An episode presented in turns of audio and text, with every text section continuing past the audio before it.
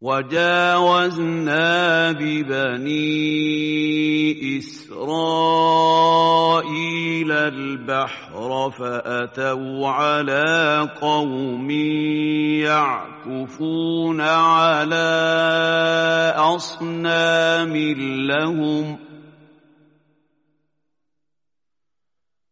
قالوا يا موسى اجعل لنا إلها كما لهم آلهة.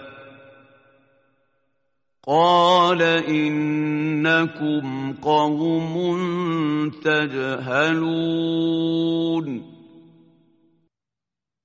وعبرنا ببني إسرائيل البحر لما ضربه موسى بعصاه فانفلق. فمروا على قوم يقيمون على عبادة أصنام لهم يعبدونها من دون الله تعالى. فقال بنو إسرائيل لموسى عليه السلام يا موسى اجعل لنا صنما نعبده كما لهؤلاء أصنام يعبدونها من دون الله. قال لهم موسى يا قوم إنكم قوم تجهلون ما يجب لله تعالى من تعظيم وتوحيد وما لا يليق به من شرك وعبادة لغيره. إن هؤلاء متبر ما هم فيه وباطل ما كانوا يعملون إن هؤلاء المقيمين على عبادة أصنامهم مهلك ما هم فيه من عبادة غيره وباطل جميع ما كانوا يعملون من طاعة لإشراكهم في العبادة مع الله غيره. قال أغير الله أبغيكم إلها وهو فضلكم على العالمين. قال موسى لقومه يا قوم كيف أطلب لكم إلها غير الله تعبدونه؟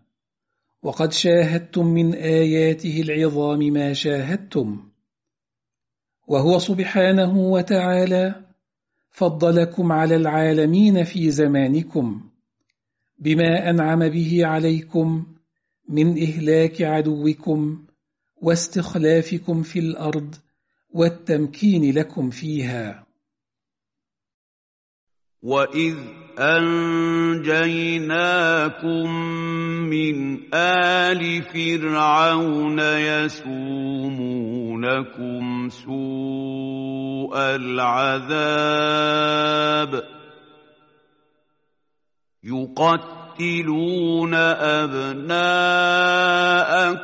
ويستحيون نساءكم ۖ وفي ذلكم بلاء من ربكم عظيم.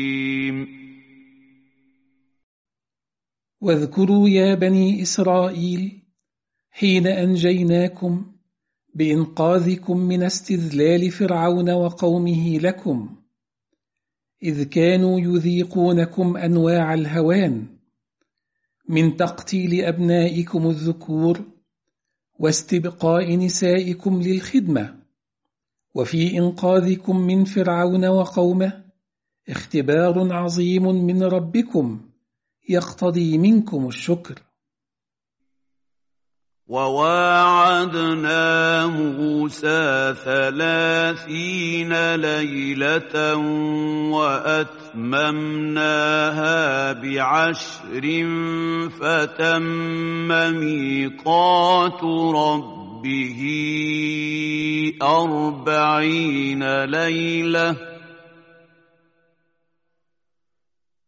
وقال موسى لأخيه هارون اخلفني في قومي وأصلح ولا تتبع سبيل المفسدين. وواعد الله رسوله موسى لمناجاته ثلاثين ليلة. ثم أكملها الله بزيادة عشر فصارت أربعين ليلة. وقال موسى لأخيه هارون لما أراد الذهاب لمناجاة ربه يا هارون كن خليفة لي في قومي وأصلح أمرهم بحسن السياسة والرفق بهم ولا تسلك طريق المفسدين بارتكاب المعاصي. ولا تكن معينا للعصاة. ولما جاء موسى لميقاتنا وكلمه ربه قال رب أرني أنظر إليك قال لن تراني ولكن انظر إلى الجبل فإن استقر مكانه فسوف تراني. وحين جاء موسى لمناجاة ربه في الموعد المضروب له وهو تمام أربعين ليلة وكلمه ربه بما كلمه به من الأوامر والنواهي وغيرها.